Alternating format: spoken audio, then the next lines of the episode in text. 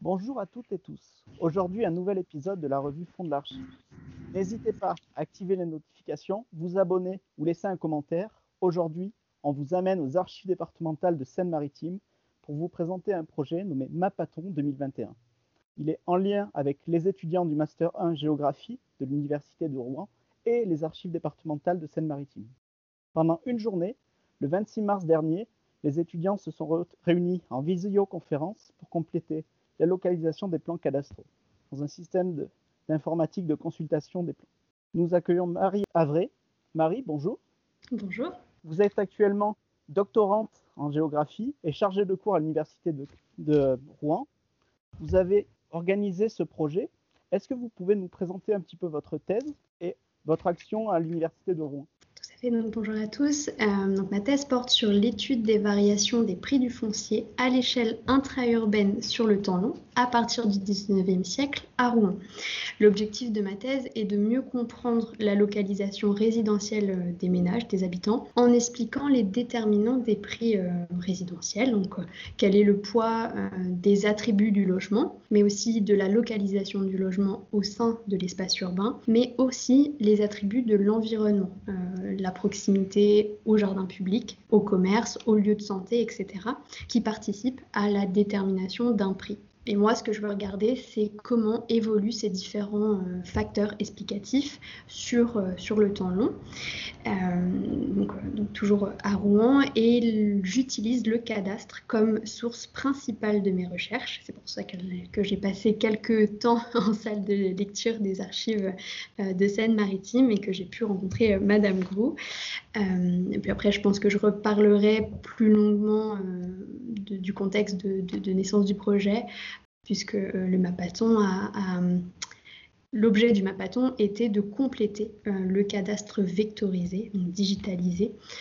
Alors justement, côté archives départementales de Seine-Maritime, nous avons le plaisir d'accueillir Marie Lazurie, chef de service des collections et du développement scientifique aux archives départementales de Seine-Maritime. J'espère que je ne me trompe pas dans votre intitulé de mission. C'est tout à fait ça.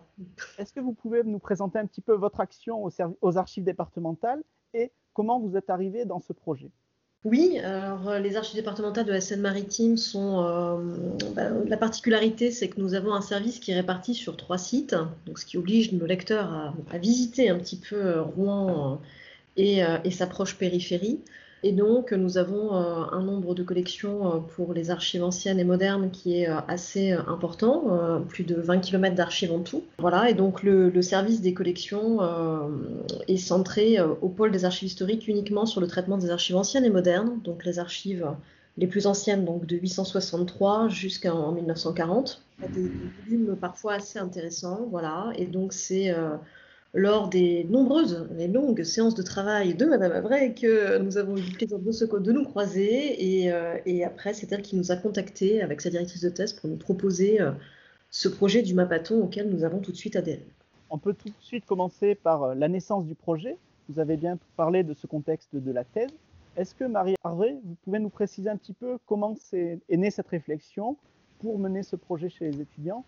Quel contexte et nécessité ont justifié cette création justement tout à fait. Donc, euh, en fait, donc dans le cadre de ma thèse euh, en géographie, j'ai pu récupérer des données qui étaient déjà disponibles euh, à Rouen, puisque le cadastre napoléonien a été vectorisé dans le cadre d'un partenariat région Normandie et université en 2015. Ce cadastre, il a été donc récupéré par Guillaume Gaillard, qui était anciennement chargé de recherche au service du patrimoine régional, et Lise Levieux, qui était doctorante en histoire. Et ils ont, pendant euh, bah, plus d'une année hein, euh, vectorisé, donc digitalisé le, cadastre. Euh, ils ont dessiné chaque parcelle du cadastre napoléonien. Donc ça a été un, travail vraiment hyper conséquent, de, longue haleine.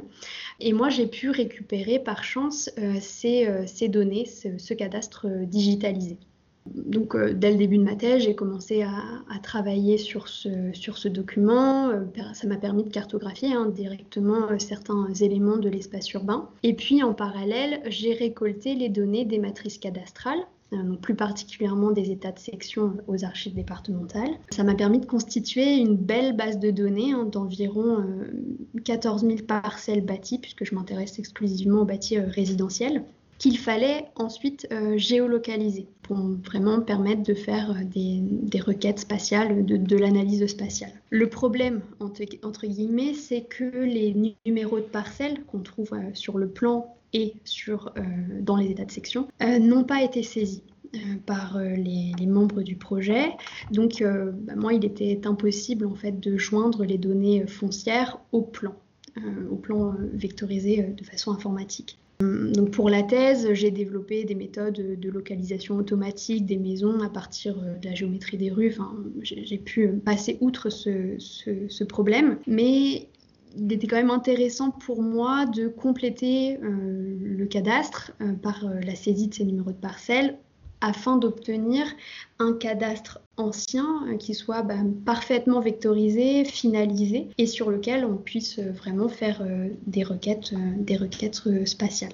Donc, on a commencé à discuter un petit peu avec ma directrice de thèse. Et puis, moi, d'un côté, j'avais vu que les archives départementales avait aussi des projets d'annotation collaborative. Euh, donc euh, bah, tout ça a, permis de mener à l'idée d'un atelier de cartographie collaborative. Et donc euh, un peu, enfin très naturellement, on, on a contacté les archives départementales pour savoir un peu comment on pourrait travailler ensemble et avoir aussi leur retour d'expérience sur ces ateliers collaboratifs. Justement, aux archives départementales, alors, vous expliqué qu'il y avait un projet d'annotation collaborative. Comment vous avez identifié ce besoin de euh, précision sur ces cartes et euh, cet enjeu de description? Bah, en fait, nous, on travaille plus facilement sur des, sur des documents euh, rédigés. Donc, en fait, le projet vraiment lié au Mapaton a vraiment été apporté directement par, par Marie Avray, en fait, lié à son sujet de thèse. Et, du coup, effectivement, nous, notre pratique de la notation collaborative, va plus être sur des choses un peu classiques hein, pour, des, pour archivistes, donc euh, l'état civil, euh, les registres matricules, les notaires, etc. Donc nous, on avait une bonne connaissance parce qu'on a une plateforme développée en interne pour permettre la notation de ces ressources euh, numérisées. Et donc du coup, le travail sur carte nous semblait être extrêmement intéressant, d'autant plus que notre collection de, plans, de calques et de, de, plans, là entre autres, puisque c'est le Calas napoléonien, est lacunaire aux archives. Et euh, entre autres, il nous manque en fait plan euh, global de toutes les sections de Rouen. Donc du coup, l'intérêt qu'on a tout de suite vu dans ce projet-là, c'est de se dire que euh, si on cartographie effectivement toutes les parcelles de chaque section de Rouen au 19e, on pouvait avoir finalement un fameux tableau d'assemblage qui est actuellement manquant et qui est quand même extrêmement utile pour les chercheurs. Donc du coup, ça c'est voilà, en fait c'est un petit peu le, parti qu'on a qu'on a vu dans ce dans ce développement-là. Mais une fois de plus, c'est vraiment un projet, enfin tout l'honneur euh, et le mérite revient clairement à Marie Avray. Nous, on a vraiment fait finalement très peu de choses, euh, puisque ce projet a été mené avec ses, avec ses étudiants. Alors justement, notion de projet implique une notion de définition d'un périmètre et d'une action particulière. Comment vous avez retenu ce, périmètre d'action, Marie C'est un projet que, enfin, on y reviendra peut-être après. C'est une question, je pense qu'il faudra poser, mais l'idée c'était qu'on voulait euh, aussi euh, travailler avec le public des archives départementales et vraiment les usagers. Et par malheureusement un le contexte sanitaire et aussi le départ en, stage de nos étudiants et aussi clairement des, un manque de moyens techniques vraiment. On n'a pas pu lancer l'interface euh, web de saisie euh, qui, en fait, euh, qui simplifiait la, saisie des numéros de parcelles par des usagers non formés au système d'information géographique. Et c'est pour ça que cette ce premier atelier, il est un peu bah, une, une, répétition et j'espère qu'on pourra, alors c'est quelque chose qui demande beaucoup de temps de lancer une interface graphique, euh, web, etc. Mais euh, l'idée, c'est qu'on puisse échanger nos, savoir-faire euh, pour que bah, peut-être aux archives, vous lanciez ça de manière plus, plus, plus grande. Oui, oui, mais après, c'est vrai qu'on est. C'est un projet qui mériterait en fait d'être lancé de façon plus générale par le biais d'une journée spécifique effectivement aux archives. C'est clairement le manque. Euh, alors bon, le contexte sanitaire n'aide absolument pas, euh, mais ça fait partie effectivement des projets qu'on a bien notés, voilà, parce que c'est quelque chose qui est euh, important, qu'on commence à développer. On a déjà eu l'occasion de faire des journées spéciales annotation. Il y en a une qui est en, préparation là pour le 12 juin, en lien avec notre exposition qu'on vient du coup tout juste d'ouvrir au public sur l'histoire de Rouen où on va inviter les, internautes à venir annoter massivement l'état civil et des notaires de Rouen. Et du coup, dans le même ordre d'idées, euh, il est évident que faire la même chose pour la cartographie de Rouen, ce serait super. Et en plus, on sait très bien que le public serait forcément au rendez-vous, parce qu'on a déjà eu l'occasion de faire ce type de, manifestation euh, aux archives, et ça permet euh, d'une part d'attirer un public qui est le public que je qualifie souvent d'invisible, c'est-à-dire, c'est pas des gens que vous croisez en salle de lecture, c'est pas forcément des gens qui viennent voir vos expositions, mais c'est des gens qui consultent vos données sur Internet, mm. qui sont très friands et qui ont envie de participer. Et du coup, ça permet de capter ce public et de l'amener physiquement aux archives. Et la rencontre est automatiquement très intéressante. Mm. Et du coup, là, il y, aurait une synergie qui serait euh, vraiment euh, bien à mettre en place, qui plus est avec l'université, d'autant plus le département de géographie. Donc, on a l'habitude, nous, de travailler plus avec le département d'histoire pour des questions absolument évidentes. Et du coup, nous, on trouvait ça super sympa de travailler aussi avec le département de géographie sur un projet qui nous semblait très innovant et du coup extrêmement utile. Je pense que ça peut vraiment donner lieu à un projet, euh, un tutorat, je je sais plus comment ils appellent, c'est un projet tutoré avec nos étudiants. Euh, en fait, il faudrait qu'ils montent un SIG donc, euh, et une interface web, donc en fait, ça pourrait être super, super chouette. Est-ce que dans vos communautés des services d'archives, il y a des associations qui se sont déjà un petit peu impliquées sur les travaux d'annotation collaborative? Ou est-ce que c'est vraiment resté à l'échelle des individus euh, bah, c'est un petit peu compliqué parce que euh, l'usage euh, de la notation collaborative, euh, pour avoir échangé avec plusieurs associations, entre autres de généalogie, entre autres dans le cadre, il y a eu les rencontres de généalogie qui ont été organisées, les, les, rencontres nationales qui ont été organisées au Havre en 2017, et on avait présenté le projet d'annotation collaborative. à l'époque, c'était sur l'état civil et les registres matricules seulement. Et en fait, on avait senti un petit peu un froid avec les, cercles généalogiques, puisque euh, bah, en fait, euh, ce qui leur permet à eux de vivre, c'est de rendre en fait euh, accessible à leurs adhérents les dépouillements qu'ils réalisent à partir de nos documents. À partir du moment où vous ouvrez cette plateforme de façon totalement libre et gratuite à tous, il peut y avoir un sentiment de concurrence qui se, qui se met en place. Et du coup, c'était un petit peu le retour que nous, on avait eu, quoi, d'avoir le sentiment que pour certaines associations, alors je ne parle pas d'associations forcément locales, hein, parce que c'était vraiment des rencontres nationales et ça avait donné lieu à beaucoup d'échanges avec d'autres personnes euh, en France et c'était du coup très intéressant. Mais on avait bien compris que pour eux, ils voyaient euh, cela pas forcément d'un bon oeil. Après, il y a une concurrence néanmoins très forte qui se fait automatiquement par des plateformes de généalogie payantes. Je pense à Généanet, Philae, ce genre d'outils. Euh, qui concurrencent là aussi les, associations généalogiques qui doivent du coup se réinventer. Donc pour le moment, c'est euh, pas du tout un projet qu'on a vraiment relancé avec eux. Alors on avait eu un projet euh, avec le cercle de généalogie du Havre où on avait numérisé tout le notariat du Havre qui répondait à une forte demande de leur part mais qui n'a pas abouti malheureusement à une transcription massive de, des actes comme on l'avait au départ euh, du projet imaginé. Après, les projets d'annotation collaborative, c'est des projets qui sont toujours très intéressants, mais qui nécessitent quand même un élément moteur derrière pour pouvoir alimenter et gérer euh, et, donner une, grande dynamique en fait pour que le mouvement euh, initié ne s'essouffle pas. Et, actuellement, c'est ce sur quoi un petit peu on pêche. Hein. c'est vraiment sur ce côté d'animation d'un réseau qui est compliqué en fait à faire, sauf par le biais de journées ponctuelles où là, on a les ressources suffisantes pour pouvoir du coup euh, faire des actions précises sur une journée. Euh, voilà. Donc du coup, pour le moment, non, il n'y a pas encore de travaux menés réellement avec des associations locales. On espère que ce sera euh, le cas, et c'est vrai que c'est plus souvent des individus qui interviennent voilà, de leur propre chef sur ce type de, sur ce type de, de, projet. Mais après, c'est des gens qui sont fidèles. Et c'est ça aussi qui est intéressant, hein, c'est que c'est vraiment des, des usagers qui s'investissent pleinement dans les projets. Marie Avray, justement, vous avez euh, été en charge de ce côté animation de communauté et de dynamisme du projet. Comment euh, vous avez travaillé avec, euh, pour faire le lien entre les archives départementales et vos étudiants? Alors, euh, déjà, donc, six étudiants de master étaient euh, inclus dans, l'organisation de ce projet. Euh, je, les, je, les, remercie encore une fois hein, pour leur investissement et, la qualité de leur travail. Donc, on a fait une réunion en préparation, enfin plusieurs réunions de, pour leur présenter bah, déjà le cadastre, parce que, comme je le disais un petit peu, les, étudiants de géographie bah, ont une très mauvaise connaissance hein, des fonds d'archives. Alors, on leur présente au cœur de leur cursus universitaire les cartes de Cassini, les cartes d'état-major qui sont disponibles euh, sur le géoportail par exemple, sur euh, Internet, mais euh, en fait ils, connaissent très très mal les, sources d'archives, les sources anciennes, etc. Alors que en fait rapidement lorsqu'on leur propose ces nouveaux sujets et puis ils se rendent bien compte hein, du, du, potentiel que ça a aussi pour la géographie. Donc pour ça ça a été déjà un élément moteur d'une nouvelle thématique à découvrir pour, pour eux.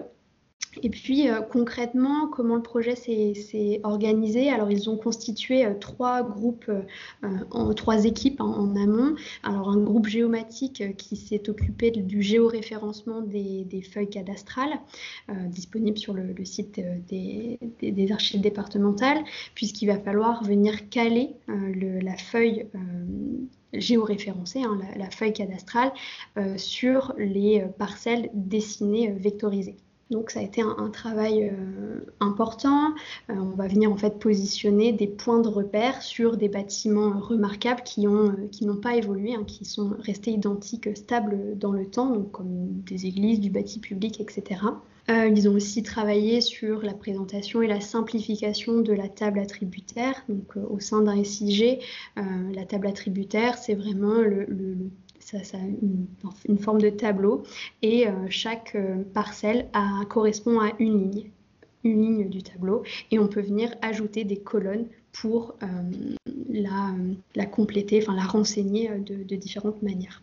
Et vraiment, la consigne principale du Mapathon était de venir saisir le numéro de parcelle qui visible sur le plan cadastral, la, feuille cadastrale, et de venir compléter la table attributaire de chaque euh, parcelle bâtie. L'équipe, euh, donc ça c'était pour l'équipe géomatique, euh, l'équipe organisation a créé un guide de saisie à destination des participants. comment installer le, logiciel, comment charger les, différents fichiers, comment les représenter vraiment pour avoir un travail fluide et, le plus simple possible. Et puis ensuite, on avait un pôle communication qui s'est euh, occupé de, euh, la création euh, sur d'un petit d'une petite image d'information et de la communication sur les réseaux sociaux et par mail auprès de nos étudiants de géographie. Ensuite, bah, on a euh, animé hein, l'atelier. C'était le, Mapathon s'est déroulé le 26 mars dernier, euh, de 9h à 18h. Donc, on avait une, très grande amplitude horaire sur une journée entière. Et puis, euh, les participants se connectaient dès qu'ils le pouvaient, récupérer les données, leur dossier de travail, pouvaient saisir les données sur leur ordinateur et nous renvoyer les fichiers de travail. Tout ça s'est fait de, façon relativement fluide, hein, ça s'est euh, très bien passé. Et puis euh, ensuite, il a fallu, euh, et ça c'est plutôt mon travail, là j'ai récupéré toutes les données, il faut bah, vérifier la saisie. on est parti sur le fait que, chaque que, une feuille cadastrale était complétée par deux participants différents, ce qui nous permet moi de croiser les données. Et lorsqu'une parcelle est saisie par deux participants de manière identique, je pars du principe qu'elle est euh, bien saisie. C'était une, une, une, nécessité euh, scientifique hein, pour euh, être sûr que la saisie était, était bien faite pour avoir des données les plus fiables possibles ensuite. Alors, vous avez travaillé justement avec des éléments qui étaient déjà numérisés. Marie-Blaise, est-ce que le, le service d'archives a eu nécessairement des actions à faire dans cette préparation et dans l'organisation de cette journée? Non, euh, pas du tout, parce que les plans euh, du cadastre euh, sont numérisés et accessibles sur Internet depuis 2012. Donc du coup, c'était tout un travail qui était déjà prêt et librement accessible. voilà. Après, par contre, là, nous, on va se lancer dans la numérisation des, des matrices réellement, des registres à proprement parler. Donc ça, ça va être un gros projet de numérisation qu'on lance là cette année. Le cadastre fait partie des séries foncières aux archives qui sont souvent mal aimées parce que, au même titre que les hypothèques et les archives de l'enregistrement, parce que c'est un, jeu en fait de pistes. Mais c'est ce qui rend ces documents-là euh, très intéressants justement. Et donc en fait, les plans du cadastre, c'est juste euh, à un instant T avoir une idée de, euh, des parcelles, euh, du bâti, du non bâti, voilà. Et donc du coup, pour retrouver après l'historique des parcelles, leurs évolutions, les mutations, les transformations qui peuvent être faites dessus, il faut se référer en fait, eh bien, à ce qu'on appelle les matrices cadastrales, qui sont des registres dans lesquels vous allez suivre par le nom du propriétaire chaque parcelle. Et donc, du coup, ce sont des collections qui sont généralement très volumineuses, hein, parce qu'en fonction, bien évidemment, de la commune, vous pouvez avoir euh, une série de registres très conséquents. Et donc, c'est vraiment euh, un jeu, euh, oui, un jeu de piste, véritablement, mais comme beaucoup d'archives foncières, finalement.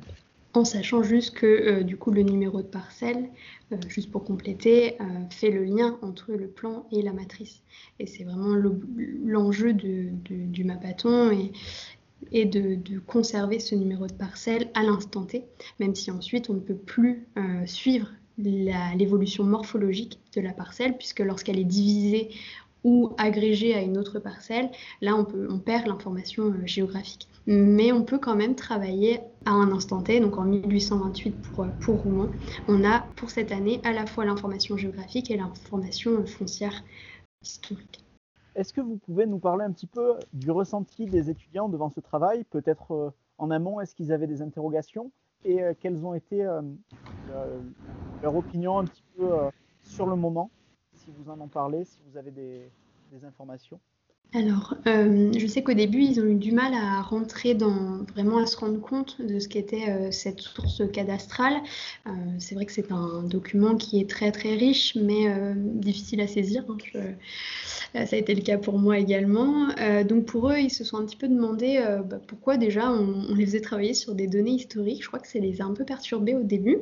Euh, mais après, ils ont relativement compris euh, rapidement le, lien qu'on pouvait avoir avec euh, bah, ce qu'on leur fait faire en cours, hein. donc comment créer un système d'information géographique, comment organiser un projet. Donc il y avait vraiment des compétences pédagogiques à faire valoir pour eux, le montage de projet, comment répondre à des demandes géomatiques informatique, euh, etc. Et comment bah, euh, voilà, écouter les, demandes de personnes qui ne sont pas forcément euh, formées au, système d'information géographique et comment bah, prendre en compte ces, demandes. Donc ça, ça a été une première chose très importante. Et puis ensuite, ils ont bah, aussi apprécié avoir un projet à mener de du début à la fin. Euh, donc on les a guidés hein, beaucoup, mais euh, ils ont, euh, je pense qu'ils ont vraiment apprécié cette, ce, bah, de les laisser en autonomie en fait, puisque bah, ils sont en master 1, donc ils étaient encore pour les autres cours beaucoup guidés. Et comme ils partaient, partaient en stage quelques mois après, quelques semaines même, je pense qu'ils ont trouvé un, intérêt important là-dessus comment gérer des, des missions, c'était pour eux formateur. Et, euh, et l'animation de l'atelier s'est également très bien passée. Donc, euh, ça a été une, expérience euh, positive pour, pour, nos étudiants. Marie Blesgrou, vous avez participé à l'atelier la, ou vous avez suivi avec beaucoup de distance euh Non, oui, j'étais, euh, je suis restée connectée euh, toute la matinée, effectivement, et je suis revenue un petit peu dans la, en soirée, et, en fin de journée. Et du coup, non, c'était, c'était intéressant de voir les questions qu'ils posaient, de, de, de, pouvoir interagir un peu avec eux, effectivement. Donc, enfin, j'ai apporté quelques, quelques petites précisions, mais vraiment juste pour remettre un peu les choses parfois dans leur contexte, euh, mais ce qui est tout à fait normal, hein, c'est pas forcément des sources euh, qui sont euh, bah, très faciles à appréhender. Mais en tout cas, euh, j'ai senti une grande motivation et euh, c'était bien organisé, effectivement. Hein. Euh, Marie-Avril nous avait fait parvenir avant le, le, tuto qui avait été mis en place par les étudiants. Enfin, moi, j'ai trouvé qu'il y avait vraiment un fort investissement et les participants étaient. Enfin, mais après, ce qui est logique hein, sur ce type d'événement, il y a tout de suite une petite concurrence qui se met en place, qui est tout à fait saine. Et du coup, on sent un engouement au fur et à mesure des annotations qui se réalisent. Voilà, pour savoir lequel on fait le plus, etc. Donc, c'est assez rigolo. Mais ça, c'est quelque chose qu'on observe dans toutes les journées d'annotation collaborative collaborative. Hein, voilà. Donc c'était non, j'ai trouvé que c'était vraiment très bien mené, très bien organisé et vraiment avec avec des étudiants en plus qui venaient parfois d'horizons différents. Et ça, c'est vraiment à noter. Il n'y avait pas que des géographes. vous aviez effectivement une étudiante, je crois, en droit. Oui.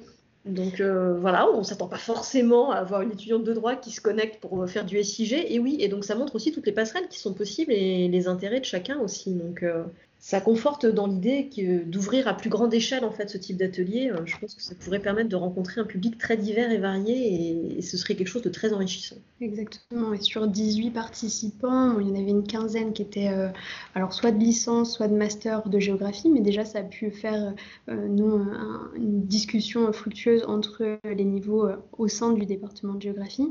mais il y avait aussi donc une étudiante en droit, un ancien étudiant de master en géographie euh, un étudiant de biologie et, euh, et puis aussi des étudiants de géo, mais d'autres universités. Donc ça a quand même fait une, voilà, un échange fructueux entre euh, disciplines et niveaux aussi.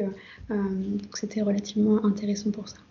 Et des, et des, enseignants également qui ont participé. Et ça aussi, il faut le noter parce que ça montre aussi bah, la participation et l'investissement du coup des enseignants de, de géographie. Donc c'était vraiment, euh, c'était vraiment intéressant. Est-ce que la mise en place euh, d'un projet comme le Mapathon en 2021 a eu justement une, influence sur votre vision entre le lien archive et géographie? Alors la question est plutôt sur Marie Avré, mais si Marie Blaise, vous avez une idée sur la, la, lien, la modification du lien qu'il peut y avoir par ce type de projet, vous pourrez répondre dans un deuxième temps. Alors, euh, moi, ça m'a permis euh, de rediscuter avec les archives. Donc, pour, euh, pour ça, c'était déjà hyper intéressant pour moi. Et puis, pour ce Mapathon, il a permis de bah, créer un, lien encore plus important, enfin, de développer un, lien entre l'enseignement de la géographie et les archives, puisque, comme je disais, il y avait, peu de liens avant. Et on voit que c'est en train de changer. Alors c'est une tendance de fond, hein, plus généralement euh, euh, dans la recherche en géographie. On voit une multiplication de, chercheurs qui travaillent sur euh, des projets géohistoriques à partir de sources historiques, etc. Moi j'ai beaucoup de doctorants autour de moi qui, à un moment ou à un autre dans leur, dans leur cursus de thèse en géo, ils se rendent en salle de lecture ou alors ils consultent des documents d'archives Or, comme je le disais euh, auparavant, on n'a pas de formation euh, du tout pour, euh, pour gérer ça. Donc, pour moi, bah, une toute petite échelle, hein, mais c'est l'idée qu'il faudrait vraiment aller dans un renforcement des liens entre les archives, peut-être le département d'histoire et l'enseignement de la géographie, parce que c'est vraiment une, une, tendance de fond. Oui, alors moi je suis complètement d'accord. Euh, j'avais assisté il y a quelques années de cela à, un projet de SIG qui avait été lancé euh, au labo de recherche en histoire, euh, qui avait d'ailleurs donné lieu à quelques, réunions et, journées d'études qui étaient très intéressantes. Mais je pense qu'effectivement, il faut absolument qu'on arrive à travailler plus en collaboration. Donc nous, bien évidemment, c'est vrai que on a plus facilement un lien naturel qui va se créer avec le département d'histoire, voire même avec les départements de droit. Euh, mais peu finalement avec la géographie. Et du coup, ça donne plein d'idées aussi pour la suite, pourquoi pas, de développer des, partenariats qui pourraient euh, aboutir effectivement à des, sujets de recherche, pas. Il y, aurait vraiment plusieurs sujets qui pourraient tout à fait s'y prêter. Donc du coup, c'est vrai que ça nous a un peu... Euh, on s'attendait pas forcément à une telle sollicitation, mais on a trouvé que c'était en tout cas très intéressant et que ça pourrait donner lieu à, d'autres développements un avenir proche. Et puis à, titre personnel aussi, euh, le, lien avec les archives euh, me semble vraiment nécessaire et enfin, fondamental parce que euh, j'aimerais vraiment pour la thèse aller vers, vers l'open data et permettre une mise à disposition de, toutes les données hein, scientifiques, de toutes les données issues de ma thèse. Et pour moi, les archives sont un des garants naturel hein, de, ces données, même si elles sont numériques. Euh, donc euh, pour moi, renforcer à ce stade euh, les liens avec les archives, c'était aussi aller vers une, possibilité de, mise à disposition des données et de, de travaux, de partenariats plus, plus, formels et, plus étroits. Partager aux archives départementales de Seine-Maritime cette envie de mise en ligne de données en open data. Tout à fait partant, euh, on est tout à fait partant de toute façon pour le partage euh, d'informations. Euh, voilà, les archives sont publiques et on a encore bien souvent des retours où les personnes pensent que l'accès aux archives est réservé en fait à une entre guillemets élite, voilà, et, c'est le patrimoine de tous en fait. Donc ça, c'est extrêmement important que chacun en prenne conscience et sache qu'il peut se rendre librement dans une salle de lecture pour consulter des documents et par ailleurs, je pense que ça fait aussi partie de nos missions désormais euh, de diffuser euh, ce genre de travaux sur, euh, sur notre site internet. Donc nous, on a déjà pris le pas hein, depuis plusieurs années, puisqu'on a une section sur notre site internet qui s'appelle Travaux de chercheurs, où on rend public en fait l'accès à des bases de données. On a eu des travaux de fait par exemple sur les soldats de la Première Guerre mondiale. donc on est, ça, ça va vraiment dans le, dans le sens que l'on souhaite donner à une transmission très large et, à faire connaître des travaux de chercheurs. C'est important pour les chercheurs parce que ça peut leur permettre d'être un tremplin. Et nous, c'est important aussi parce que ça permet de, vraiment valoriser les fonds que l'on conserve et qui sont une fois de plus l'affaire de tous. Énormément de densité d'informations, beaucoup de choses très intéressantes à, apprendre. Vous nous avez expliqué beaucoup d'éléments. Si on devait faire une conclusion à retenir de ce projet, quelle serait-elle? Marie Avré? Pour moi, ça serait que le collaboratif fonctionne et que c'est quelque chose qui, pareil, hein, euh, on voit une multiplication des projets euh, collaboratifs, mais euh, je trouve que c'est une, vraie avancée pour, la science et pour les, acteurs qui, travaillent avec des données, notamment les données géohistoriques qui sont bah, complexe hein, à, collecter, à, mettre en forme, à diffuser, etc. Euh, et, je pense que le collaboratif bah, permet euh, de gagner du temps et d'aller plus loin, bien plus loin dans les projets de recherche. Marie Blesgroup Ouais, bah, je suis complètement d'accord. Euh, c'est vrai que ça, l'apparition du, numérique, déjà la diffusion de documents numérisés sur Internet euh, offre déjà euh, de nouvelles possibilités. Mais maintenant, les traitements de données qui existent derrière permettent une meilleure connaissance et permettent du coup d'aller beaucoup plus loin dans la recherche. Et nous, on, a, on, est en train de monter un nouveau projet avec le département d'histoire, cette fois-ci, autour du tabellionnage normand et de une transcription du, du d'une année du tabellionnage normand transcription collaborative ouverte à tous. Et du coup, euh, donc je, voilà, clairement, ce type de projet ne peut se faire qu'à partir du moment où nos données sont numérisées, sont accessibles et où on a derrière effectivement eh bien, euh, des personnes, des bénévoles, des volontaires pour travailler sur ces projets-là.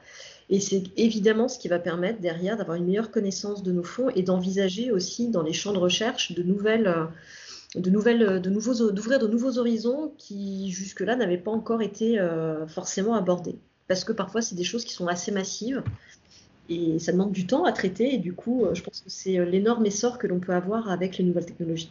Merci beaucoup pour euh, ce très beau plaidoyer pour le collaboratif, pour, les échanges et pour justement toute une dynamique de projet avec la notion de open data. On est très attaché à ça à Fond d'Archives justement puisque c'est une collaboration de différents étudiants en archivistique dans des formations françaises pour l'instant qui a abouti à cette, euh, ce podcast et cette revue. Et nous en sommes maintenant à une année pour diffuser un maximum de ces initiatives vraiment très intéressantes. Merci à vous, Marie-Blaise Gourou et Marie Hervé. Très intéressant. Et pour, euh, je vous dis à bientôt pour nos chers auditeurs pour un prochain numéro de podcast. N'hésitez pas à vous abonner, à commenter et à partager. Au revoir. Au revoir. Au revoir.